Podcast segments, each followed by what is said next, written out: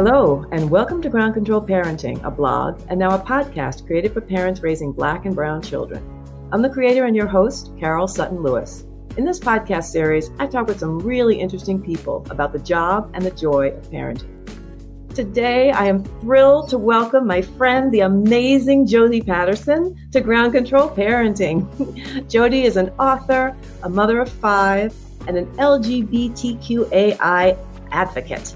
And for those of you, um, everyone should know, but that stands for lesbian, gay, bisexual, transgender, queer, asexual, intersex.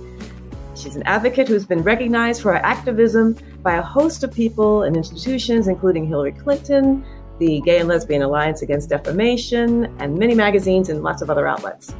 She speaks nationally and internationally on a variety of topics, including identity, parenting, and gender. And she chairs the board of the Human Rights Campaign Foundation. She is the author of the amazing book, The Bold World, which is a memoir of family and transformation, and Born Ready, the true story of a boy named Penelope, a children's picture book about identity and acceptance in which she shares the story of her transgender son's experience. Welcome to Ground Control Parenting, Jody. Carol, I am so happy to be here. And I have to say, I loved your intro um, with some of the background that not everyone has, like L G B T Q A I plus. Oh, plus. Sorry. Yeah, we put a plus in there sometimes. Um, and that's a mouthful. And I'm glad that you went through that for us. Thank you. Well, I you are so welcome. And I must confess that I practiced a little because I hear it so often. It trips off people's tongues. They say it so smoothly. And it took me a minute, but I'm glad it worked. I think so, that, that approach makes sense. And in fact, I don't want to jump ahead. But when you said said that, that you practiced in front of the mirror, I did that for, for a good year. um, in my own family. You yeah. I stood in the mirror and I practiced language and words and acronyms um, just yeah. to kind of connect everything, the heart and the mouth and the mind. You know, I, I want to get to that, but since we're talking about it, I will start right there. I love that you talked about that in your book, in that um, for those of us who do not have this experience in our households very close to us, Um, there is this sense of, oh, my gosh, I'm going to get it wrong. And because many uh, parents of transgender children get it right. I mean, all, they just it's it's how they are. It's their language. And so it was really heartening to read that you did practice and, you know, you you it was work and you had to put in the hours. I mean, it is. I think, you know, when we're by the time we're fifty, forty, fifty, sixty, so much of life is um, automatic for us. Mm-hmm. We're pretty secure in almost everything, in many of the things that we do. And so many of the things we do with a blind eye, we push a button, we buy a ticket, we travel the world, you know, mm-hmm. close our eyes, we hop on the subway, somehow we make it to work, we make dinner, we argue with our children and our coworkers, and we come out of it unscathed for the most part, because we have a set of responses that mm-hmm. um, have been played out time and time again. But when you stumble upon something, and this always happens in life, that you're when you stumble upon something you're not prepared for. I call the I call them sinkholes. um, you drop so deep, you get turned upside down, and you don't have the language, the response, or the skill set, right? Mm-hmm. You believe to get you out of it. Um, and what ends up happening is, you embarrass yourself, you say the wrong things, you panic, but there is a solution to getting out of a sinkhole. And it is practicing new muscles and using new language. And that takes practice because we don't, you know, so much of what we do is practice. We just don't assume it is. It's just fifty years of practice. And then mm-hmm. something new happens and you got to practice it. And so I stood in front of the mirror. I was struggling with the language around um, for my son. I thought this child was a girl. I found out um, through a really difficult process. And I don't want to skip over it, but I want to get to this point and then we can backtrack. Mm-hmm. When I understood my child to be a boy, the language that I've been using on that child was no longer valid. And so I had to stand in front of the mirror and say, Penelope he, Penelope he, Penelope he. And because everything else was just not, it wasn't rolling off my tongue. And so I practiced so that Uh, I could I could build up the muscle. And then when I made a mistake in front of Penelope, my son, I would say, I'm so sorry I made the mistake. I know mm-hmm. you're a boy. I just have to catch my tongue up to my heart. Mm-hmm. And I still make that mistake ten years later sometimes. Um, You know, it's it's it is a part of the, the human conditioning that we've gone through for much of our lives. But, you know, that is to say, we should not be nervous to learn in this process, and learning takes m- making the mistake and then growing from that mistake. Um, mm-hmm. There's growth out of this, post-traumatic growth. And, you know, we just have to to uh, understand that even as adults, there are things to be learned. Even as adults, there are things that we do not know, and embrace it. Absolutely. Absolutely. And and just making the space, I, I so appreciate that story, thinking of you standing in front of the mirror practicing. And we all have to just give ourselves a little space. And it's it's the grace and the space that, that you know, you don't think of it as learning a new language, but in fact it is. And it takes time, and it takes practice, and and it takes, it takes, most importantly, the desire to do that. And we all must adopt it as a new language, just like we, we, we, it's in the, it's the language in the world that we live. We, we have to learn a new language. So, and you're right about like what, having a need for it, like an urgency for me. The urgency for me as a mother was to understand my child. Mm-hmm. And I'm growing, building a city of children, right? I have five different mm-hmm. kids with very different truths. And I was, so I'm trying to build this city of children, and I had a trans child. So I, I was urgently trying to understand it. But if you are a um, an executive leading a team of diverse employees, you might also need to learn a new language. Or if you're mm-hmm. running an, an institution like Spelman College, or if you um, are head of a movement like the L G B T Q A I movement, that L- those letters keep adding on. So there's yeah. always a need for us. Anyone who's organizing a team of people, there's always a need for us to um, change our language to match the times. Absolutely. So you've touched already on so many things that I want to go back on. Um, I, I want to talk about parenting Pinnell, and as as he is known now. Um, I'm going to keep referring to your book, because first I have to say, before I say anything else, that Jody, you know, I've known you, I've loved talking to you and listening to you. I know that parenting is your passion, but it took reading your book to really, um, my admiration for you just grew exponentially, because you write with such insight, such thoughtfulness, and such care. Each time I would get to it, and I should say this is not, this story is bigger, much bigger than your experience with your son. It is your life and sort of your approach. And every time, this is what really impressed me, every time I got to a point in the re- reading where you would do something that I wouldn't, I might not necessarily agree with, or I wouldn't understand, or I'd say, huh, um, you in the next paragraph would say, I know that this might look like this, but you know, this is how I felt. It's almost as if we were having a conversation. And so I, I really appreciate that. But, but, the, but, and in, and in talking about this book as being a, about a very important story with your son, but also about pivoting, the concept of parenting pivots. And I've always talked about the importance of having that pivoting muscle just as a parent, no matter what you encounter, because we all come with such really defined, whether we know them or not, perspectives on how we're parenting. And then something happens where you really just have to go left or right, or, you know, you go. And what was impressive about your talking about your pivoting, while the principal focus when you're pivoting with your child has to be the child, but you gave yourself room. I mean, you you talk a lot about the room you gave yourself and the toughness of it. So so what were some of the, your keys in figuring out how to move from from panic, only in that panic in the sense of, I don't know what I'm supposed to do, to sort of pivot and figure it out? Yeah, I think, thank you for noticing the pivots, because that to me is um, is the key to life. And, and as we've seen, you know, during the pandemic, being able to pivot and to shift and to have flexibility serves us well mm-hmm. in times of crisis, right? Um, and hopefully we'll keep those, that flexibility alive when we're not in crisis, so that the muscle of flexibility that doesn't get weak.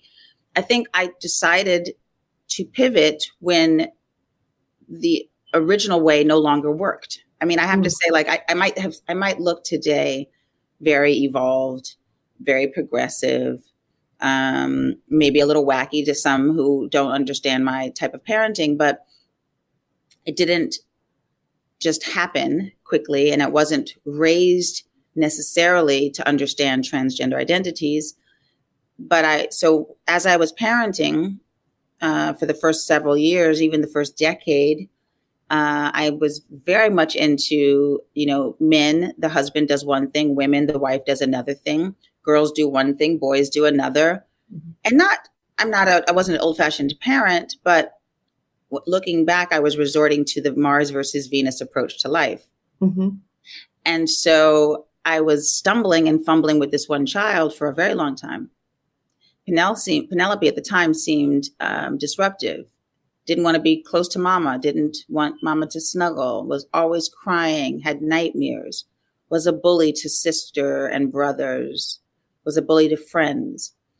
And I was pushing my own narrative. I was pushing, I was doubling down in the way I was raised. Mm-hmm. And nothing was working. So so when you ask, like, why did you pivot? Literally because I was failing as a parent. Mm-hmm. And so, but years for, you know, for, for mm-hmm. months and, and then for two and almost three years with Penelope, I was failing in many ways as a parent. I don't think we change until we're no longer able to do what we've been doing. You know, like the, the mm-hmm. rules and the regulations were no longer serving this child. And I remember being slammed up against the understanding that if I, that what was happening was not working for Pinnell. Pinnell said, "Mama, I don't want tomorrow to come." Mm. That, that inclination that Pinnell was, that this child was no longer wanting life. Mm-hmm. I don't want mm-hmm. tomorrow to come was the determining factor for me. And I remember mm-hmm. saying, Carol, I, I said out loud, there will be no death on my watch. Mm-hmm. And then I shifted because I, and I wasn't shifting to anything in particular. I was like, all bets are off. I'll take anything to keep my kid alive. Really, I'll take anything. And so shifting the language was like the least I could do. I, it was a, it was a joy to understand that if I just said he instead of she, mm-hmm. this child wanted to live. Mm-hmm. Mm-hmm. Mm-hmm. Yeah.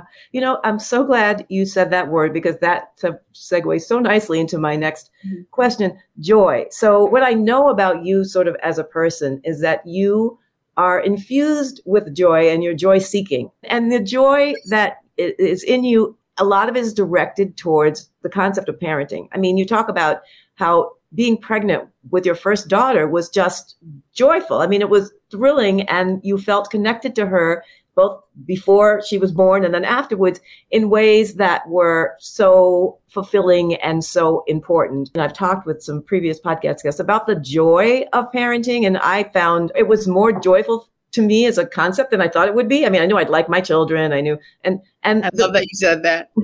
You know, I mean, I, I figured it would be fine, but I was surprised at the degree to which I truly, um, felt good about being with them and pouring stuff into them and having them pour stuff into me. I say all this to say that you were able to pivot because you felt like you were failing as a parent. Um, I wonder whether some parents who would be very frustrated wouldn't necessarily see it as their own fail. And I think when you when you look at parenting as a joyful thing, if you're not if you're not feeling the joy, you know there's something wrong. So, I mean, do you think that joy and parenting, is it is it innate or can it be learned? And if it if it is not innate, I mean, how would you suggest people sort of think about bringing joy into how they view parenting?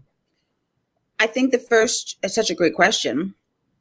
A lot of parents I know are not joyful these days. Mm-hmm.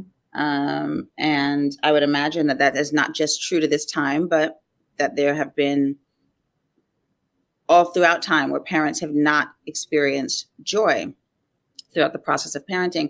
But I want to, and I want to look at that. I want to stick to, I want to talk about mothering because it's what I know best mm-hmm. um, as a mother of five mm-hmm. um, and also being raised by great mothers. I, a lot of this conversation I um, codify into mothering. Mm-hmm.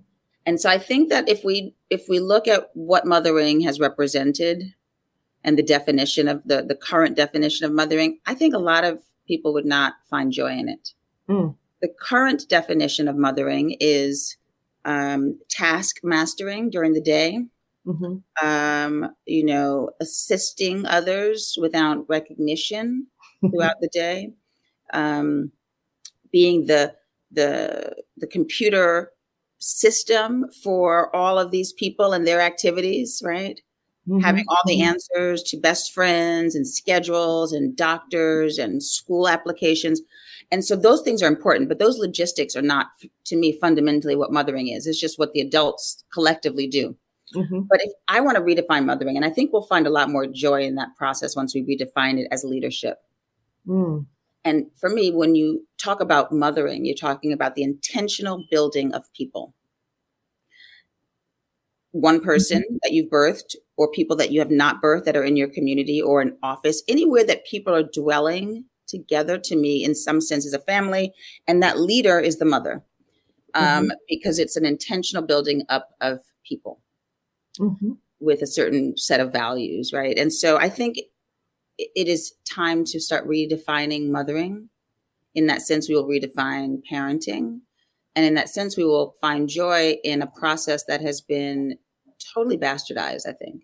Mm-hmm. I know we're going off topic, but like when I was thinking of Pinnell, I actually had to, st- when I had to figure out how to raise my son who was transgender, I actually had to stop a lot of the taskmastering I was doing as a mom. I didn't have time to do all of it. So one day I literally, this is funny, I literally pretended I could not cook anymore. Just, I didn't, I couldn't do it. I was overwhelmed. I didn't know.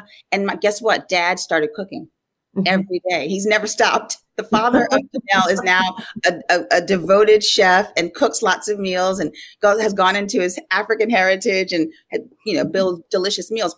But I had to stop doing some of the um, task mastering so that I could puzzle out mm-hmm. the deeper meaning of what Pinnell was trying to teach me. Mm-hmm. Mm-hmm. And so when you ask about joy, I think who would be joyful to have the job of what we've said is mothering? Like, it's just not a joy.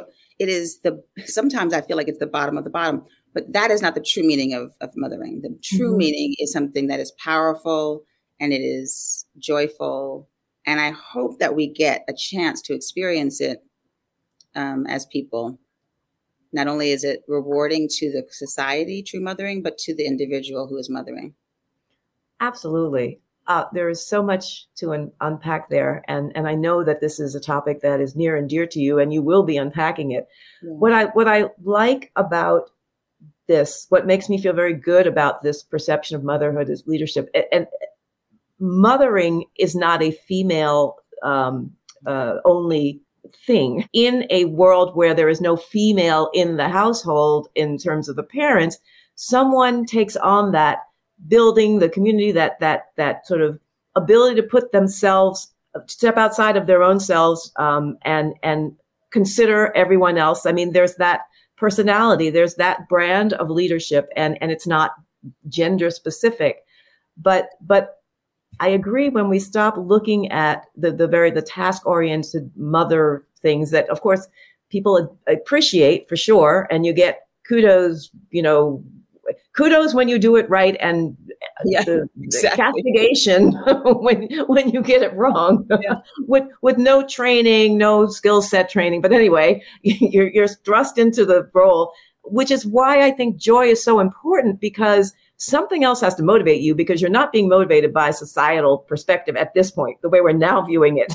So something else has to motivate you. And I agree that if we can look at it as um, a powerful skill set that leads to the building of a community versus the person that is charged with taking care of everyone. I mean, that's not a bad thing, but that it's just a different It's a different model, it's a different approach. I do think that the joy, joy and a sense of accomplishment and a sense of I'm doing what I'm supposed to be doing, which, you know, it's hard to find women that in this day and age will say, I'm a mother, I'm doing what I'm supposed to be doing. It's like, I'm a mother, and I'm, I'm doing that, of course. And then I'm, then there's something else I'm supposed to be doing. In any event, I, I really, I, I love that broadening of the definition, and, and it makes all the sense in the world to me. And I hope that listeners will think about that the next time you sort of fall into, we all have the, you know, we got to do the task stuff. But. I mean, I have become so good at the tasks. Mm-hmm. It's part of, it's one of the skill sets that, that I, you know, that I have mastered, and I'm maybe naturally good at organizational skills. And so most of the time the kids are coming to me for many of the, the to-dos. Mm-hmm. I just don't necessarily see that as mothering at this point. So if I mm-hmm. tell them, I can't do it today, I don't feel badly as a mom. If I check it off my list and I've accomplished it, I actually don't check it off. It doesn't accomplish me as a mother. I just know that I bring that skill set, and I'm I'm always trying to encourage their father to take on some of the task mastering. So I'm not denying that it has to get done. I'm not denying that um, these are necessities when raising children and raising people, but I don't include it in how I rate my mothering. And so there are many parts of the day when I literally, like you said, have to pull back. I love what you said about considering others. Mm-hmm. So I have to pull back. I have to get above the energy, above the tasks, um, and and puzzle out the meaning of all these people that I'm considering, myself included, the you know the, the Jody included, and that is another process. And I actually enjoy that because it plays into politics, sociology, um, diversity, um, and inclusion. It plays into gender and identity, all the big topics that I really enjoy mm-hmm. as an academic. Mm-hmm. I get to consider them when I am mothering. It's not just has the groceries, you know, have the groceries, which I don't want to know about. That's exactly right. And I love that it gets to the point. The goal is no guilt, because that's a really important, you, the joy part comes when you don't get burdened by the guilt part. And to the extent that you're not, you're not judging yourself. And then this, I, I'm this, this season, I'm really focused on parenting wellness and feeling good about who we are and what we're doing. If we're not judging ourselves for our abilities to complete these tasks and shifting it to how are we building this community? How are we engaging our children with one another? How are we making time for ourselves? I mean, that that's the part that I think builds the joy. We'll be right back after these messages. Welcome back to the show. So I have a question. You mentioned five kids, which I'm still sort of so impressed by. I mean, really, five and and and you and clearly your spirit would welcome more. I mean, you're, you're definitely, your community. Spirit, not the body, nor the bank account. Right? But, that's my eating. My, yeah. But yes, my, my spirit would welcome more. Yes. Sure. But, and you talked in your book about how you um, manage, you encourage your children to talk with each other. And I should also say that you've got a blended family, which mm-hmm. you, you, guide with such a steady and sure hand, and parents everywhere aren't easily as able to do that. But one of the things you talk about in the book that you do is you you kind of you you encourage them to talk about challenging topics, you lab it out, and I want you to talk about that. But also you've also talked about how all your kids aren't on the same page. I mean, sort of philosophically, and sort of how you how you manage that. It, it's tough. So, you know, the lab is a is a parenting technique that I've developed that is sort of subversive parenting, um, which I thought, you know, just that alone is interesting to me. But, you know, so if I have, I have five children and they come from two marriages that I've been in mm-hmm. and one child is adopted. So we really have a vet, like really wildly different children in my family. We speak Twi from, from Ghana. We speak Swiss German. Um, we speak French. We speak English. Uh, we are Black American, Swiss, Vietnamese, African. I mean, some of us are atheists. Some of us have deep faith. We are transgender, cisgender, straight, a lot of diversity mm-hmm. in one family. Mm-hmm. And so you, one might think that we all agree on this very um, emotional topic of gender, but we don't. So I have a son who is trans, and I have another son who does not believe in trans identities. Hmm. He does not know that they are scientifically proven. And he is not a quiet kid. So my children are loudmouthed. I've raised them to be talkative um, and opinionated. So to play this out for you, so you get a, a visual and understanding of it, we have, anytime we have a big disagreement on a topic like gender or who gets mm-hmm. the front seat in the car, we laugh at it, right? Because these things get heated with five kids. Mm-hmm. So you sit on the floor and there's a proverbial microphone that gets passed around, and whoever has the microphone can speak their truth. You can't interrupt. So the scientist will say, um, look, Pinnell, I respect you. I will always use the right pronouns. I think you can do anything in the world you want to do. That's not related to gender, but what we have to be mindful of is the science behind people. And there's a science behind you, and you're scientifically a girl, and physiologically a girl, and biologically a girl, um, female. And so we just have to be grounded in the science. Mm-hmm. And so he's fifteen. For me, it's hard to hear because I know there's science to prove gender diversity. For Pinnell, it's hard to hear because he himself is trans. So Pinnell takes his turn and says into the microphone, look, it's not about science. Uh, I'm here. I've proven it. It's not an opinion. Trans people exist, period. End of story. And this is how God has made me. And then the scientist says, well, God's not proven either. So we we have to take off all of these, you know, irrational conversations around God and transgender and stick to science. I, and I give you that that that uh, description because in the past ten years, these two children have never gotten closer in agreeing. They've mm-hmm. always been, and they've remained at the opposite ends of the conversation. And at the end of an hour of talking about this, they always say, this is so boring. Let's just go play basketball. This is so boring. Let's just go have some dinner, you know? And it's this idea that if you talk out big, scary ideas, at some point they become no big deal. Mm-hmm, mm-hmm. You don't have to agree. In fact, we live together, we eat dinner together, we play basketball together, and we have conflicting opinions, conflicting truths, conflicting identities. The point for me is to be in disagreement with decorum and to be in close proximity with our diversity. Period. Mm-hmm. That's to me, I'm, I'm I'm building a little city of people. Um, I'm not throwing anyone out. Absolutely. And what an incredible model to um, be able to uh, scale up, because yeah. fundamentally, you know, you talked at the be- earlier about when you get to a certain age, it's very hard for you to adapt to new things. Our brains don't adapt that quickly. So the expectation that everyone is going to fall into the same page quickly is is not a realistic one. You're seeing a little microcosm of that at home. But if if at the end of the day, really, you can get past it. I mean, you are expanding both of their worlds in the, in a way that is important, because they're each going to, as they go out into the world, encounter people like the other. Yep. And the more they are accustomed to, to, I mean, the more they can see them beyond whatever the words they're saying. I mean, they can see be, that there's a person beyond that opinion. I mean, that's golden. So yeah, that's, that's, it that is, is. You would think that, like, the conversation that the politicians are having around trans identified mm-hmm. people would just mm-hmm. shake me to my core. There are laws that are anti-trans. There are laws that prohibit, if if if if they go into effect, laws that will prohibit um, medical attention and education and housing, and um, they will change my child's life for the worse.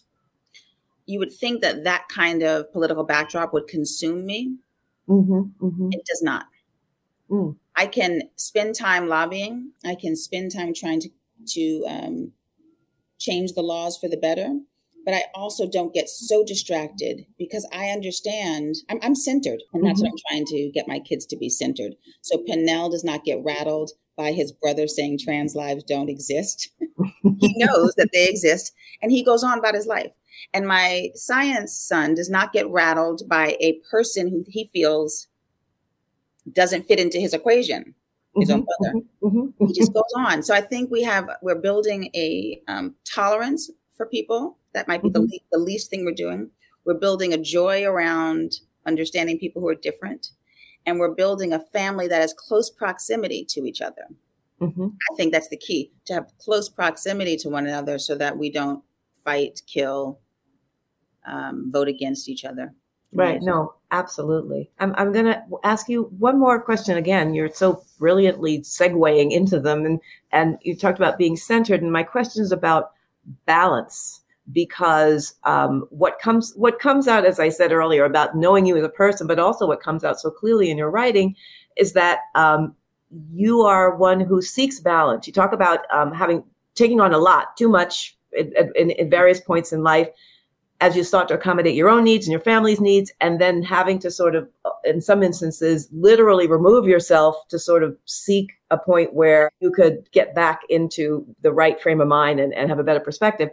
So for all the parents out there who understand these days how difficult balance is, how how do you, would you think, how would you advise people to seek it in a world that's kind of built on a slant? I mean, the build, you know, there's no, you can't really, it's not like you can stand up straight. And, and is balance the proper goal? I mean, is that, is that maybe is that not what we're supposed to be looking for? Well, you know, I, it's such a loaded word, right? Balance. Usually it's asked of moms, how do you balance a career and your home life? Or asked of women, how do you balance?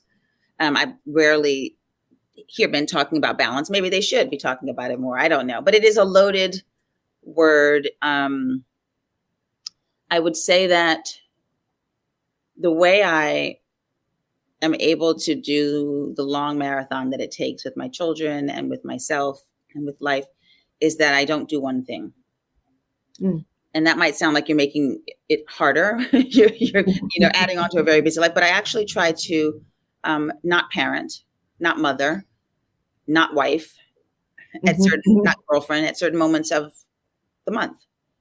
Mm-hmm. And I don't mean, some people say like, I need a spa day or I need, you know, um, some beauty and wellness moments, but I actually take it a step further and I go off grid. Um, I untether, as I call it, from mm-hmm. m- most of the things that I really love. So it's easy to untether from from crap, but I'm talking about untethering from the things that define you, that you love. So I untether from my children. They go to their dad's house for a month now that they're older. Oh. I untether from um, boyfriends. And when I've been in relationships, I spend a lot of time by myself. I untether from habits. So normally I need to do everything like super precise, but there's some moments when even in my yoga, I'm intentionally doing it mediocre. I don't finish a book.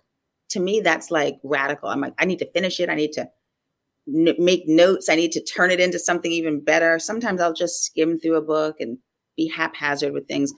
For me, this creates a sense of calm and of balance in me because some moments I am intensely leading in a team. And some moments mm-hmm. I am fiercely independent and free. I don't think that women have enough experience with freedom because of everything that we are attached to, our children, our families, our morals, right? Our obligations, mm-hmm. but we have to make time to be free, not to pamper mm-hmm. in the mirror, but to be free. And that means not anything penetrates, not even the good stuff. I found that to be valuable. Oh, that resonates so strongly, particularly being untethered from the great stuff too. I mean, because as you say, it's easy to sort of step away to the spa to sort of, you know, relax, but to just give yourself the permission to be free of all um, habits, restrictions, mm-hmm. um, expectations. I mean, that's where, that's actually where joy comes from. I mean, that's where creativity comes from. I mean, you really need to be able to, you got to get clear, you know, there's no, there's, there's a, it's, it's so hard. I, I know these days, particularly it's hard for parents to even focus on that, but maybe you can just get untethered for a half a day. I mean, maybe you just, it it, I think it's as simple as that sometimes. And I, you know, I've done it because I, I, I learned untethering through divorce. Mm-hmm. You know, which was like, it just sort of yanked things away from me. Every time my kids would leave to go to their dad's house, I was forced to be untethered. Mm-hmm. But then I realized that there's a muscle that actually, when you work it intentionally, it's a good thing. So it does feel weird to untether from the things you love. But mm-hmm. once you do it, after a while, there's a science, and I can't describe it scientifically, but I'll tell you, you become more creative. You become, um, you find resources within yourself that you didn't know were there. You also are better at problem solving because you have a different mm. perspective. So mm-hmm. when you reattach to the things you love, you always go back. Mm-hmm. You're mm-hmm. a better parent, better, you know, coworker, better fill in the blank because you've experienced that freedom. Um, I'm sure there's science behind it, but I don't know what the science is. I mean, in essence, you have just described the arc of parenting, what you would hope for. I mean, over time, the goal in parenting is to become untethered to your children. I mean, you want to, you you want them to leave, and you want to, if they, if, you know, if, if if there's divorce and they're young and they get taken away. I mean, there's a there's an abrupt untethering, but over time, it's important that as they get older. I mean, I've got, you know, my kids are all in their twenties.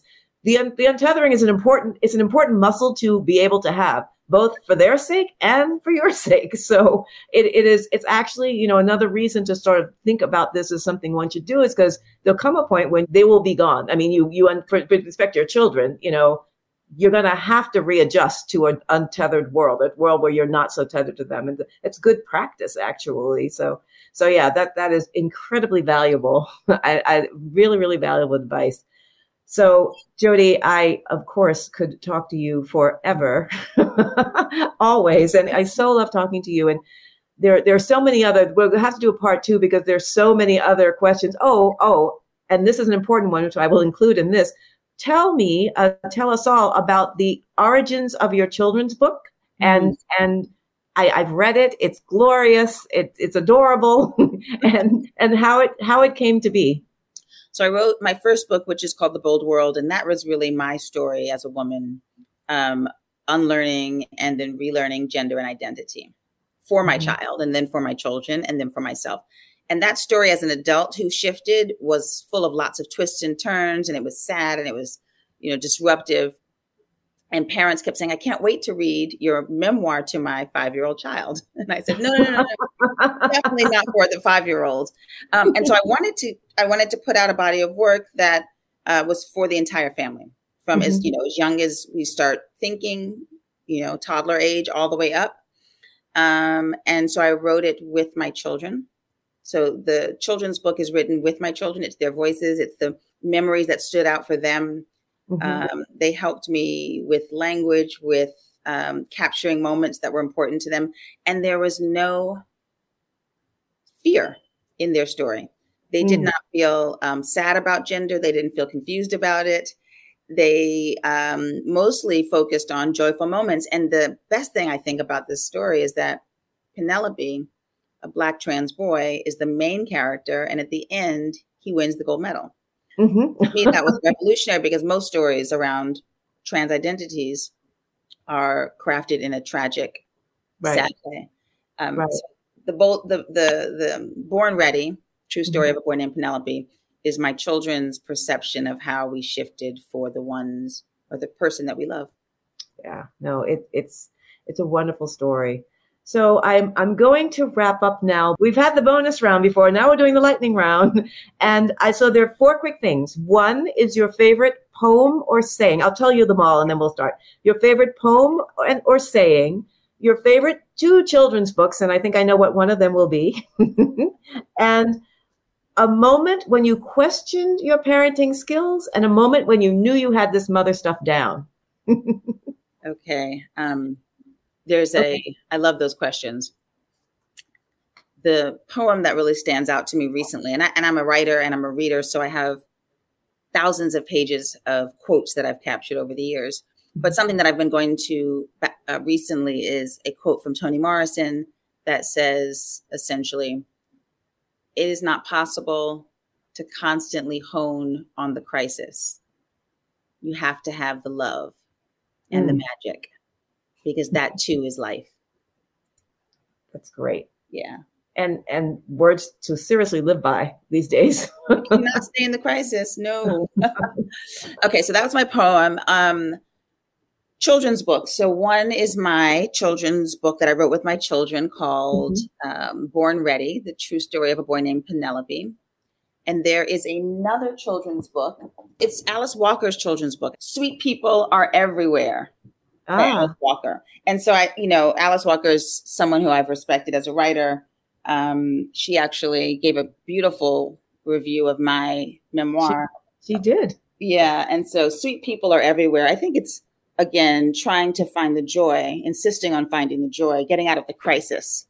Mm-hmm. Um, and then what was the other question? The moment that you questioned your parenting skills, just like one moment when you're like, huh, am, am I am I doing this right? I mean, I can guess, but. Well, I'll give, I mean, there's so many of the times, so many times, but I'll tell you something that's funny and not so funny.